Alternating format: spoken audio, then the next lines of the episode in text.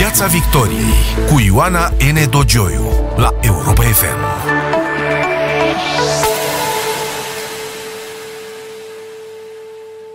Bună seara, bine v-am găsit în Piața Victoriei. Deșteptarea României începe cu educația la Europa FM, dar nu numai la Europa FM. Coalițiile se formează și se sparg, ceartă pe bani este mereu, miniștrii vin și pleacă, fiecare cu viziunea lui. Profesorii își fac niște ani, meseria mai bine sau mai uh, rău, însă beneficiari sau victime ale sistemului de educație sunt elevii. Pentru ei, cei 13 ani de școală rămân bagaj pe viață care le marchează destinul. De aceea, cred că ei sunt și primii care trebuie ascultați. Invitații mei în această seară sunt uh, Antonia Pup, fost președinte al Consiliului Național al Elevilor, încep cu ea însă pentru că este doamnă, domnișoară, și Rareș Voicu, actualul președinte al Consiliului Național al Elevilor. Antonia Pup este acum uh, studentă la Facultatea de Istorie. Bună seara! Bună seara, bine v-am găsit! Seara. Rareș Voicu, cum a început școala? E mai bine sau e mai rău decât te așteptai să fie? Lucrurile arată cu siguranță mai bine decât au arătat luni, dar asta nu neapărat pentru că am fi avut uh, un set de indicații foarte clare, extraordinar fundamentate din partea Ministerului, ci pentru că, la fel cum s-a întâmplat și în septembrie când se deschis școala atunci, uh, elevii și profesorii au învățat să se adapteze uh, și au învățat să, din cârpeli, pentru că altfel am cum să spun, să uh, se descurce în, în școală odată cu redeschiderea fizică a unităților de învățământ și lucrurile arată mai bine acum. Însă modul în care arăta vinerea trecută, înainte de redeschidere, um, de cum se previziona de fapt această, această reîncepere a, începerea semestrului al doilea, era, um, era groaznic. Ce te-a surprins plăcut? Hai să începem, dacă începem cu vestea bună și mă bucur să începem cu vestea bună, ce te-a surprins în mod uh, plăcut? Ce, ce e mai bine decât te așteptai?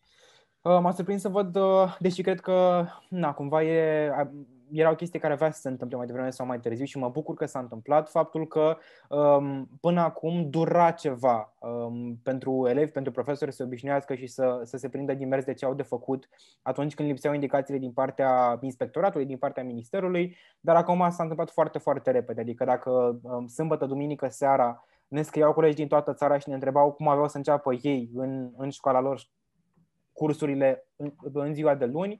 Uh, acum, miercuri, vedem că lucrurile arată mult mai bine și că elevii um, au înțeles cum funcționează programul școlar, au înțeles care sunt noile norme pe care trebuie să le respecte în școală.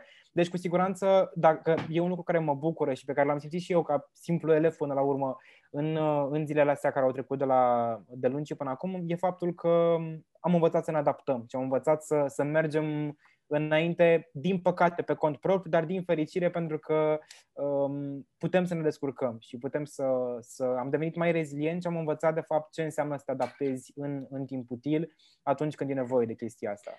Antonia Pup, uh, mandat, pandemia a început în mandatul tău de președinte al Consiliului Național al Elevilor. Știu că am avut și atunci, anul trecut, o serie de discuții. Uh, ție, cum ți se pare, făcând așa un arc peste timp, cum a fost la început și cât de mult am reușit, am reușit ca societatea, a reușit școala, au reușit elevii, profesorii să se adapteze, cât de mult s-a îmbunătățit, care au fost lecțiile învățate. Anul trecut, pe vremea asta, discutam despre cum ciopărțim programa pentru examenele naționale, pentru că profesorii nu au avut cum să se adapteze la noul sistem de învățământ, cum facem ca părinții să explice elevilor acasă, unde începe educația, că este normal să porți mască și să te speli pe mâini și încercam bâșbâit să ne gândim cum putem să ne asigurăm că primarii asigură materiale igienico-sanitare pentru școlile care aparțin de primării.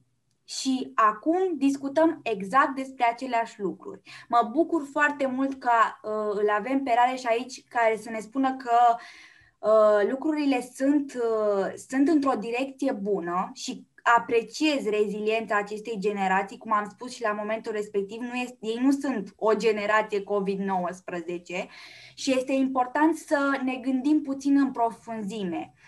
Uh, noi nu știm de fapt ce e acum în școala românească, nu știm ce au învățat elevii în ultimul an. Știm și discutăm inclusiv la televizor doar câți metri să fie între elevi și dacă să stea câte doi sau câte unul singur în bancă și ne certăm pe coloanele unui formular lansat de Ministerul Sănătății care a ajuns să fie o uh, dezbatere la nivelul întregului guvern.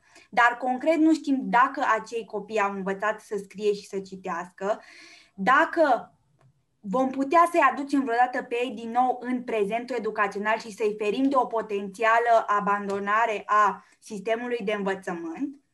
Deci, concret, nu știm ce se întâmplă cu acești elevi și Ministerul nu face nimic uh, ca să radiografieze starea de fapt, pentru că cred că ar fi o radiografie care ar, um, ar deranja foarte mult electoral. Dacă ar fi să fac o medie între opiniile voastre, aș spune că din punctul de vedere al lui, sau așa cred eu, să mă contraziceți dacă mă înșel, uh, Rareș Voicu s-a referit mai mult la felul în care elevii au reușit să se adapteze, să înțeleagă, să, să devină mai înțelegători și mai adaptați momentului, în vreme ce Antonia uh, a adus în discuție uh, modificările care au venit din zona, din partea Ministerului, din partea celor care care conduc și care sunt, spune ea, la fel de uh, sumare. Acum, uh, Bine, totuși, examenele naționale, spunea Antonia că uh, anul trecut aproximativ la vremea asta, ceva mai târziu, totuși, uh, discutam despre ce facem cu materia și cum o aranjăm. Rareș, voi cu cum, uh, cum trebuie să, să arate examenele naționale anul acesta? Pentru că este aici o, o, o discuție despre, uh, despre nevoia de a păstra standardul, așa cum spune profesorul Miclea, de a nu ne minți pe noi înșine și de a merge mai departe la un standard înalt, sau de a modifica materia, de a umbla la ea, de a încerca să cosmetizăm problemele pentru pentru a nu complexa și a nu defavoriza o generație. Da, în contextul de față, la fel cum a fost și anul trecut, de fapt, în mandatul Antoniei, examenele naționale reprezintă o himeră, adică are foarte multe capete. Uh, pentru um, toți ne gândim că trebuie să fie apucată de undeva, că trebuie să mergem undeva cu ele. Propunerea noastră pentru examenele de anul acesta este ca ele să fie susținute în mod inechivoc, atât examenele de clasa 8 cât și bacalaureatul. Um, acum, pentru a păstra, evident, un standard de integritate academică și pentru a nu avea uh, mai apropiat de data examenului acele discuții, niște atrocități, de fapt, cu echivalare, cu anularea examenului și care nu au niciun sens, de fapt, și niciun fundament în, în realitate și nicio motivație din un punct de vedere al integrității, um, competențelor pe care fiecare elev le dobândește și pe care le dovedește la final de ciclu de învățământ prin aceste examene. Problema sau întrebarea principală, de fapt, pe care cred că e important să ne o punem este cum le facem, cum le adaptăm pentru că anul trecut a fost un talmeș-balmeș cu uh, elevii care nu au avut acces la internet și indecid la educație în acea perioadă, cu pierderile care au avut loc pe termen scurt la momentul respectiv, pentru că elevii nu au mers la școală luni bune. Însă acum, după ce această situație s-a cronicizat, pentru că au trecut a trecut aproape un an de când a început pandemia și pierderile care s-au acumulat au început să, să, uh, să, se, să se sedimenteze da, și să aibă un impact real asupra modului în care elevii deprind competențe și asupra um, competențele pe care ei le deprind pe termen lung. Um, propunerea noastră pentru Ministerul Educației a fost ca în luna, să, ca, până la examene să avem cel puțin o simulare. Asta ca primă măsură, pentru că e important să ținem minte și să ne reamintim de fapt că elevii care vor da acum examene nu au avut parte de nicio simulare de examen, nu au avut practic contact cu examenul. Și o simulare e... la nivelul de până acum, la standardele da, exact, antepandemice. Exact. Uh, da, da. La, um, ținând cont de programa de examen actuală, ce a modificat uh, acum câteva zile și de ceea ce s-a făcut până în acest moment. O simulare la nivel național, pentru că, de fapt, o mare parte din această reticență față de examen a venit și din, la nivel uh, psihologic, dacă vezi, la nivel cognitiv, pentru că elevii, pe bună dreptate, nu se simțeau pregătiți. Și mulți dintre ei încă nu se simt pregătiți, pentru că nu au avut contact cu subiectele de examen, unii dintre ei, mai ales la clasa 8, unde s-au modificat uh, de curând, uh, la fel și cu atmosfera de examen, adică sunt foarte multe variabile care, care trebuie avute în vedere. Asta, asta pe de-o parte. Pe de altă parte, uh, noi am susținut într-adevăr modificarea programei de examen, ajustarea. Nu ai spune neapărat ciopărțirea, mi se pare un termen prea dur și nu cred că trebuie atribuit așa, dar am fost pentru, pentru modificare, pentru adaptare, pentru că pur și simplu nu putem să ne mințim noi pe noi și să ne comportăm de parcă nu s-ar fi întâmplat nimic cu programa de examen, cu materia care a fost predată și teoretic asimilată de către elevi, însă lucruri care nu s-a întâmplat pe care noi le-am propus, pentru că pentru că da, adaptăm materia, dar e important să știm și cum o adaptăm și în baza a ce o adaptăm.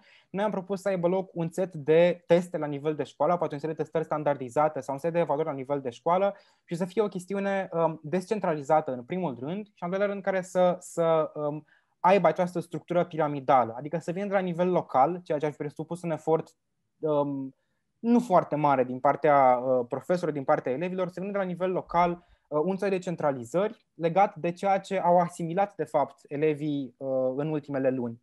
Și aceste, aceste rezultate să vină din baza sau în baza unor uh, evaluări făcute unor la evaluări. clasă.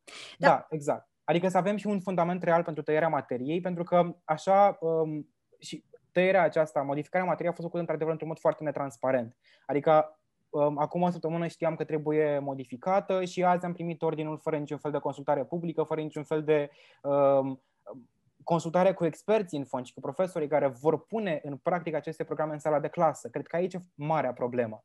În rest, da, poziția noastră este inechivocă pe susținerea examenelor și pe susținerea simulărilor pentru a-i pregăti pe elevi și cu siguranță și de, de adaptarea materiei. Dar, într-adevăr, e, e un joc, e o sabie cu două tăișuri uh, această adaptare, însă, în fond, cred că scopul final pe care trebuie să-l urmărim și pe care, pe care sunt convins că, că îl au în vedere majoritatea profesorilor este deprinderea de competențe. Pentru că examenele sunt, de fapt, doar un mod sau o modalitate, un filtru prin care treci, trece elevul la finalul ciclului de studii ca să vezi tu, profesor, sau, sau ca să vezi, să, să vadă elevul, de fapt, ce a putut să acomeleze în ăștia 12 ani de școală.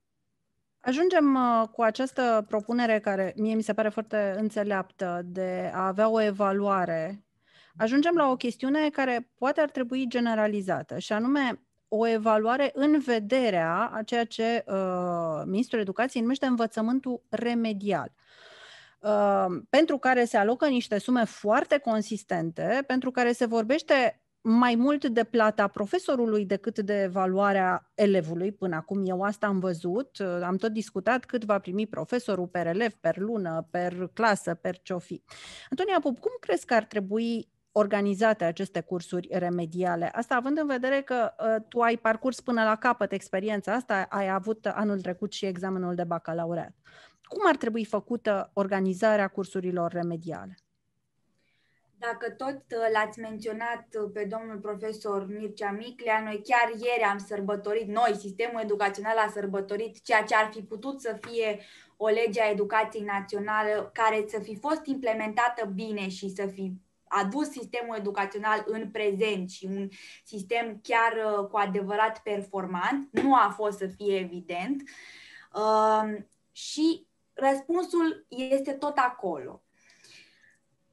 Legat de adaptarea aceasta a programei, pentru că până la urma urmei, din declarațiile ministrului, ne putem da seama că obiectul principal al acestui program de învățare remedială este să îi aducă pe elevi la zi cu această materie pentru examen. Eu vă spun în calitate de un elev care a fost în clasa a 12 și a văzut că la în această clasă se învață doar pentru BAC. Cu alte cuvinte, elevii vor plăti, chiar dacă electora, electoral, evident, se va vedea uh, abia acum pentru actuala coaliție de guvernare dacă s-ar da aceste examene serios. Dacă evaluezi jumătate din materie, elevii doar jumătate din materie ar învăța și părerea mea e că decupând nefundamentat, fără o testare, care, paranteză, ar fi trebuit să aibă loc ieri, dacă mă întrebați pe mine, la toate disciplinele. Și să fie raportată, rezult, rezultatele să fie raportate transparent, la fel cum raportăm, de exemplu, testările care se, testările de COVID și îmbolnăvirile de COVID, așa ar trebui să, să raportăm și care sunt rezultatele elevilor. Din punctul meu de vedere, se lasă acest program de învățare remedială fără obiect. Uh, pentru că s-a decis, așa cum a spus și Rareș, să se modifice programa netransparent. Din punctul meu de vedere, este chiar o palmă dată peste obrazul profesorilor care s-au luptat pentru ca acești uh, copii să parcurgă toată materia. Ne plângem că mm, copiii nu au competențe digitale, dar toți uh, miniștri ai educației au preferat să susțină o evaluare națională doar la două materii, când în mod normal legea educației naționale la articolul 74 ne spune clar că ar trebui ca această evaluare națională să se susțină interdisciplinar inclusiv la o limbă de circulație internațională și inclusiv o probă de competențe digitale. Deci se perpetuează acest, uh, acest model al învățării puține și al ascunsului după deget, din punctul meu de vedere. Și uh, pentru a-i uh, uh, scăpa pe miniștrii educației de, acest, uh, de această asumare, se aruncă în față tot felul de teme uh, nonsensuri. Rareș Voicu, cum ar trebui organizat învățământul remedial? Se discută despre sâmbete și duminici, se discută despre prelungirea anului școlar și începerea viitorului an școlar mai repede, cu sau fără evaluări anterioare pentru toată lumea, cum? Uh, da, am văzut că s-a fugit foarte mult această posibilitate a, a studierii sâmbătă sau de posibilitatea începerii anului școlar mai, mai devreme. E o chestie de care s-a fugit mereu din vari considerente, în mod principal pentru a uh, nu supăra sau pentru a nu deranja industria hotelieră. Ăsta a fost argumentul principal de multe ori când noi am propus la Consiliul Național de ca școala să înceapă mai devreme, ca anul școala să înceapă mai devreme. Legat de orele remediale, da, într-adevăr, dezbaterea din spațiu public a, f- a mers foarte mult în direcția salarizării și neapărat centrată pe calitate, adică n-a fost centrată pe cum se face învățarea remedială. Acum câteva zile a trecut de guvern un, uh, o ordonanță de urgență prin care au fost uh, dislocați niște bani pentru aceste programe până la clasa 8 adică încă nu există un act normativ și pentru elevii de liceu pentru orele remediale, uh, însă acolo nu scrie exact cum se vor face. Normele de aplicare vor fi aprobate prin ordin de ministru. Acum, din perspectiva noastră, a Consiliului Național de Elevilor la acest moment, e foarte important ca înainte de a putea să te, să te apuci să construi niște competențe, să recuperezi ceva, să remediezi ceva, că de-aia sunt ore remediale, e important să vezi ce ai pierdut. Și dacă e să ne uităm un pic la ce s-a făcut în toamnă, atunci când era discuția asta mult mai mare despre cum recuperăm Uh, patru luni de um, zile în care elevii nu au făcut școală deloc și nu au avut acces la internet și așa mai departe. Și atunci s-au făcut, dacă mai țineți minte, niște repere metodice, niște ghiduri metodice pentru diferite materii, după care profesorii ar trebui să ghideze la acel moment pentru um, a urma trei etape. Prima etapă era de construirea materiei pentru acest an școlar și de planificarea materiei pentru acest an școlar.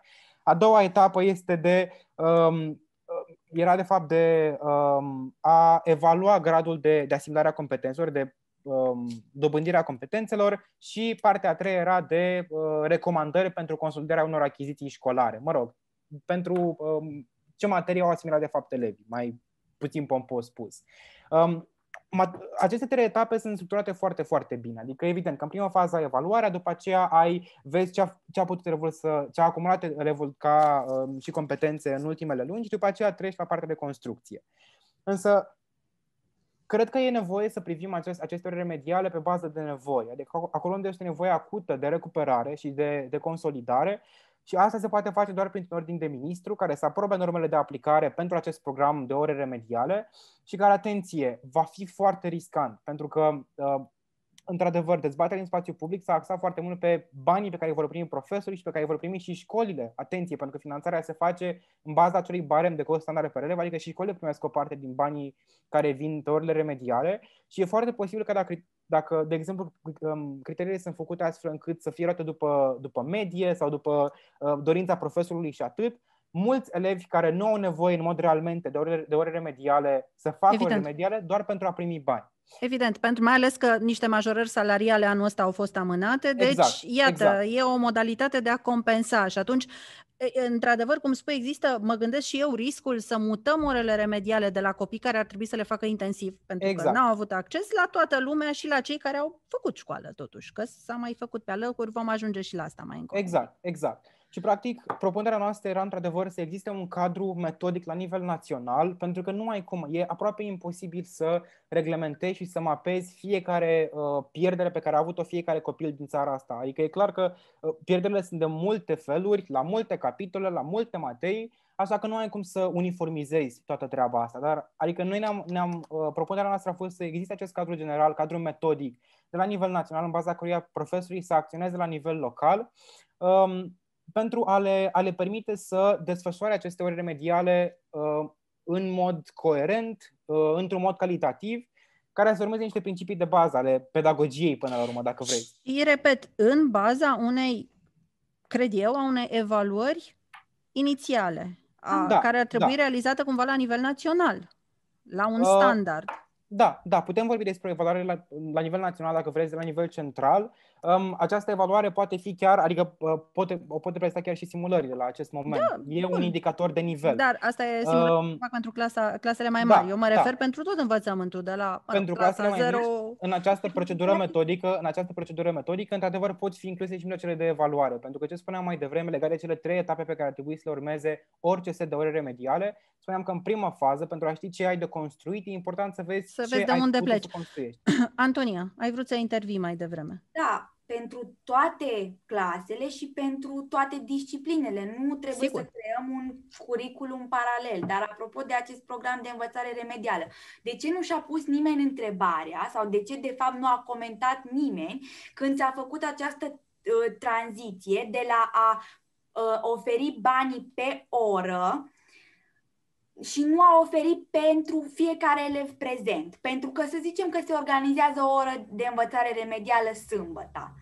Și nu va veni niciun elev pentru că părinții sunt prea ocupați, de exemplu, să-și iau o drasla cu ei la mall, am văzut și acest argument, și profesorii vor considera că acești bani primiți gratis sunt exact ceea ce aveau nevoie pentru a astupa rănile de la acea salarizare care nu a mai avut loc în acest an și care nu va avea loc, loc nici în anul 2021, cum doamna Dogioiu foarte bine a spus. Eu cred că ar trebui să fie o organizare impecabilă de la primării, care prin DGASPC-uri ar trebui să meargă și să aducă copiii la școală, evident, printr-un dialog cu părinții și directorii, prin comunicarea cu Ministerul Educației, care trebuie să uh, își asume acest rol de ministru, în primul rând, să se asigure că aceste ore se realizează și că uh, materia este parcursă, pentru că de bine de rău este singurul reper pe care îl avem. În 10 ani nu am fost Păi, în stare să În producem. mod normal, asta ar presupune și o evaluare finală. Am făcut o evaluare la început, evaluăm la final și vedem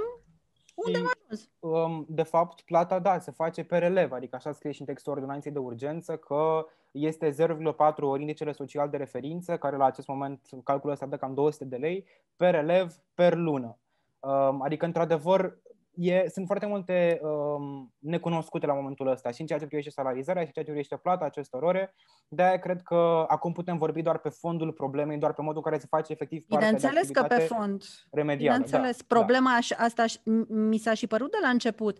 Faptul că s-a discutat foarte mult despre salarizare, până la urmă, în acest învățământ remedial, lucrurile cele mai certe, cât de incerte, dar cele mai certe sunt totuși cele legate de salarizare. Restul este un, o mare necunoscută, inclusiv, de exemplu, spațiile în care s-ar putea face acest uh, învățământ remedial într-o școală care lucrează, care, în care copiii sunt uh, în uh, trei schimburi. Există un, uh, o părere quasi unanimă, nu știu dacă ea e corectă sau nu, uh, despre învățământul hibrid, care este considerat marele eșec al uh, acestei uh, uh, perioade.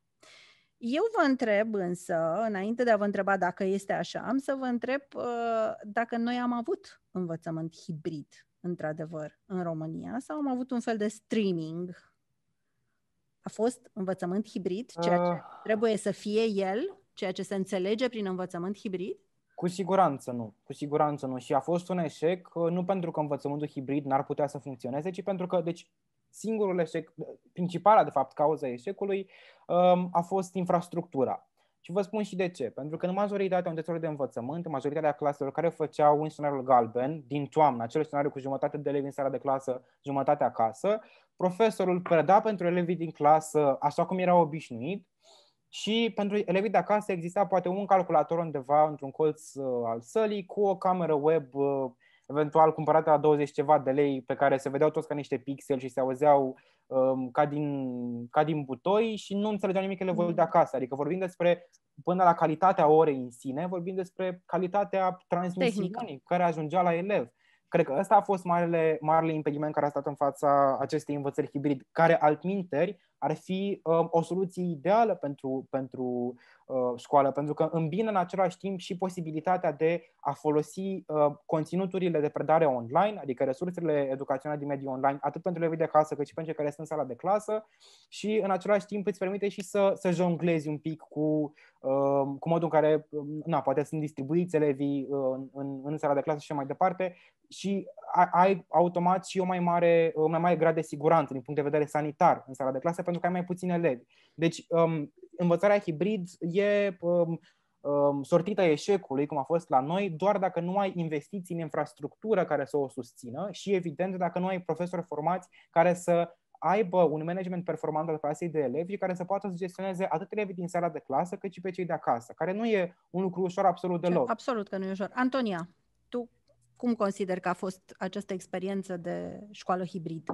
A fost un eșec, clar și inechivoc, dar cu ce rămânem după acest eșec? Cred eu că ar trebui să fie o lecție de țară, pentru că școala nu ar trebui să mai fie privită de părinți drept un loc de parcare pentru odrastele lor că acolo își lasă copilul 7-8 ore pe zi până vin și le iau cu mașina din fața liceului și eventual îl duc după și la niște ore de meditații și atât. Eu cred că învățământul hibrid ar fi putut să funcționeze dacă am fi avut acei părinți care, răm- rămânând acasă și primind acel ajutor din partea statului, chiar s-ar fi ocupat de copiilor. Pentru că, vedeți, dumneavoastră, stau și mă gândesc, oare la ce s-au fi putut gândi acei părinți care în timp ce îl criticau, ba pe domnul Iohannis, ba pe domnul Câmpeanu și au lăsat copiii să meargă în club în plină pandemie și apoi vin și se plâng de sistemul educațional. Cred că aici ne aflăm rolul uh, părinților nu ar mai trebui să fie doar unul de spectator și școala nu ar mai trebui să fie acel driving de servicii educaționale care să ne ofere contextul de a, uh, de a critica guvernul care se află, uh, se află în poziția de a lua deciziile și că ar trebui să luăm noi deciziile chiar de la noi acasă, îl vedem chiar și pe acest domn cumpănașul, la fel ne întrebăm din cauza cui a apărut în timp ce noi ne întrebăm, el face în continuare follower, părinții nu se gândesc să uh, urmărească dacă copilul urmărește conținut educațional sau petrece timpul pe alte rețele de socializare făcând Dumnezeu știe ce. Deci, ar trebui să vorbim cu adevărat despre un parteneriat tripartit, pentru că altfel nu ajungem nicăieri, nici cu acest învățământ hibrid, nici cu viitorul educației în general. De acord, dar acest învățământ hibrid oare nu ar fi presupus și o adaptare a materiei?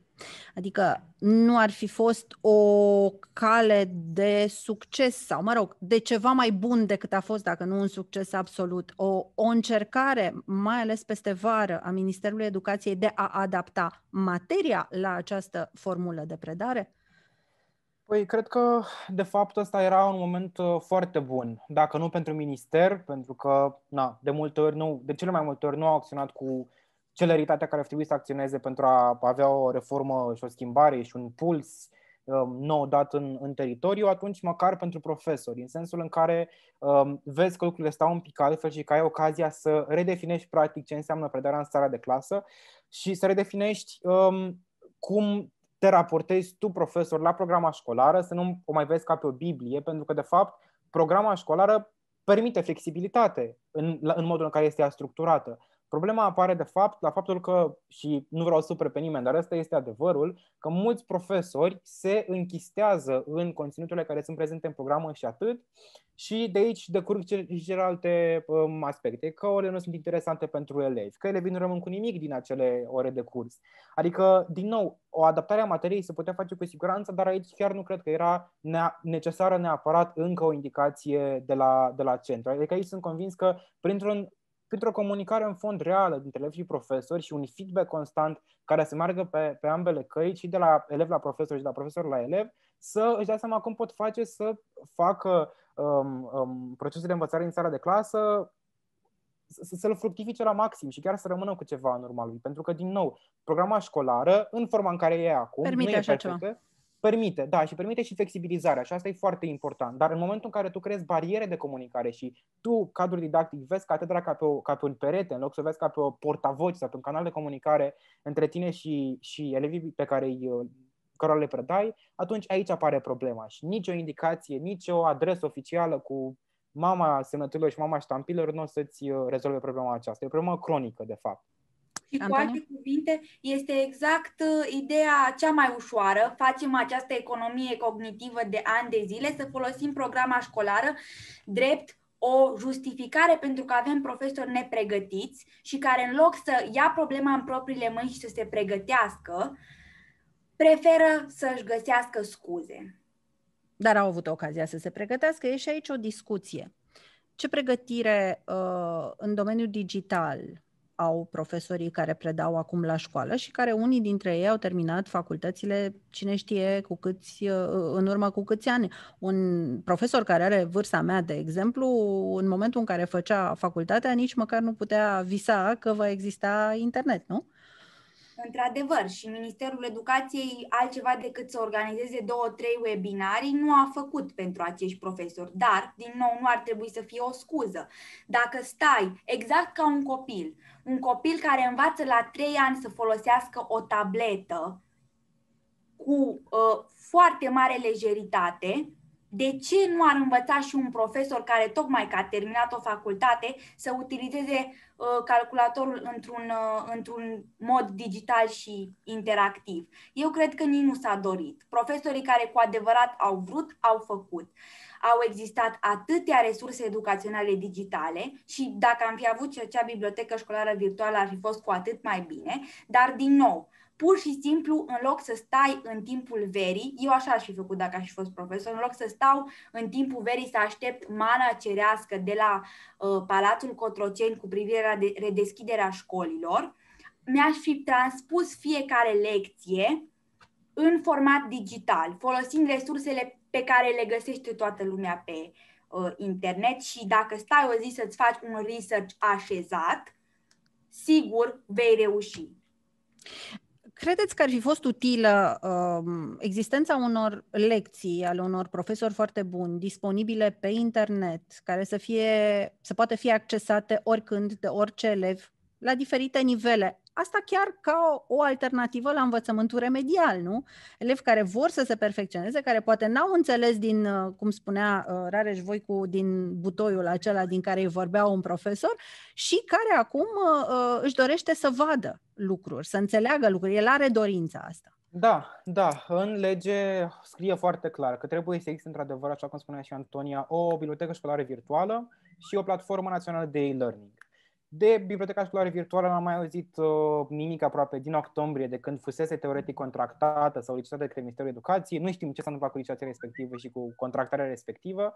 Uh, noi acum, la Consiliul Național al Elevilor, facem noi, de la zero, o platformă națională de e-learning cu toate materiile pentru bacalaureat și pentru evaluare națională, uh, pentru a veni în sprijinul colegilor noștri, adică cu toate conținuturile pe care, de care au nevoie, Um, tocmai pentru că vrem să venim în, în sprijinul lor. Și feedback-ul pe care l-am primit atunci când am lansat această, acest demers a fost unul uh, eminamente pozitiv. Adică majoritatea, majoritatea toți colegii care um, ne-au, ne-au scris după aceea ne-au spus că e un lucru absolut esențial și mulți dintre ei ne-au spus că dacă ar fi avut de la bun început, asta însemnând fie începutul acestui an școlar, fie începutul uh, ciclului de studii, Uh, această, o astfel de platformă sau astfel de resurse nu ar fi mai făcut meditații. Pentru că în medie, în, pe lună, să spunem, o familie care are doi copii, dintre care unul de examen de clasa uh, de, de capacitate și unul de bacalaureatul, cheltuiește cam 1000 de lei pe lună cu meditațiile, dacă ar fi să facem o, un, un calcul grosomodo.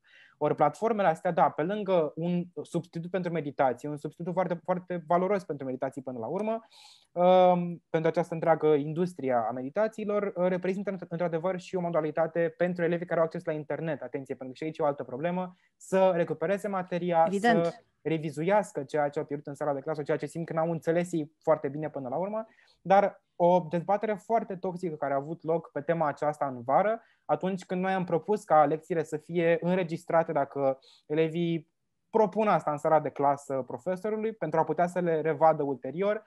A început o întreagă um, dezbatere uh, legată de faptul că medicii, nu sunt, uh, medicii și judecătorii nu sunt filmați în sala de operații, respectiv sala de judecată și când ar trebui să fie filmați nici profesorii, niște argumente care nu au niciun sens de fapt și, și în fond.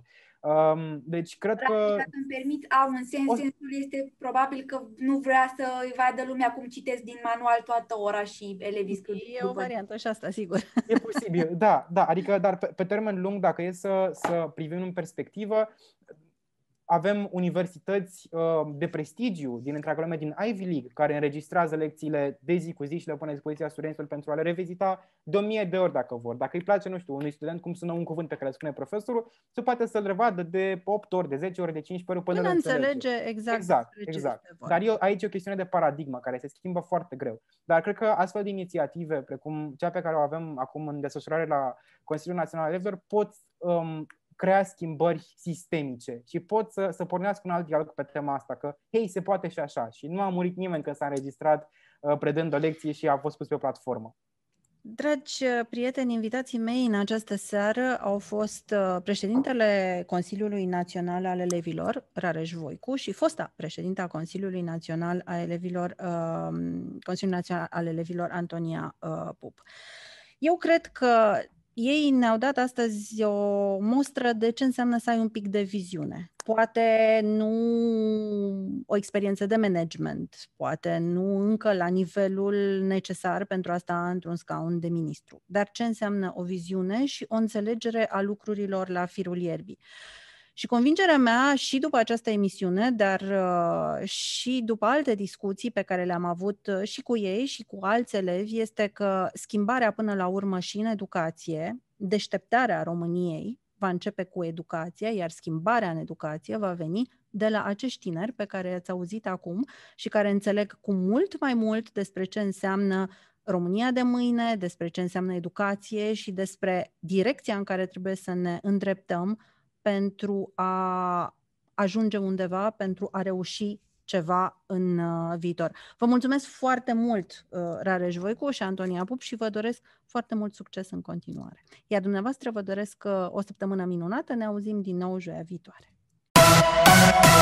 Piața Victoriei cu Ioana N. Dogioiu la Europa FM.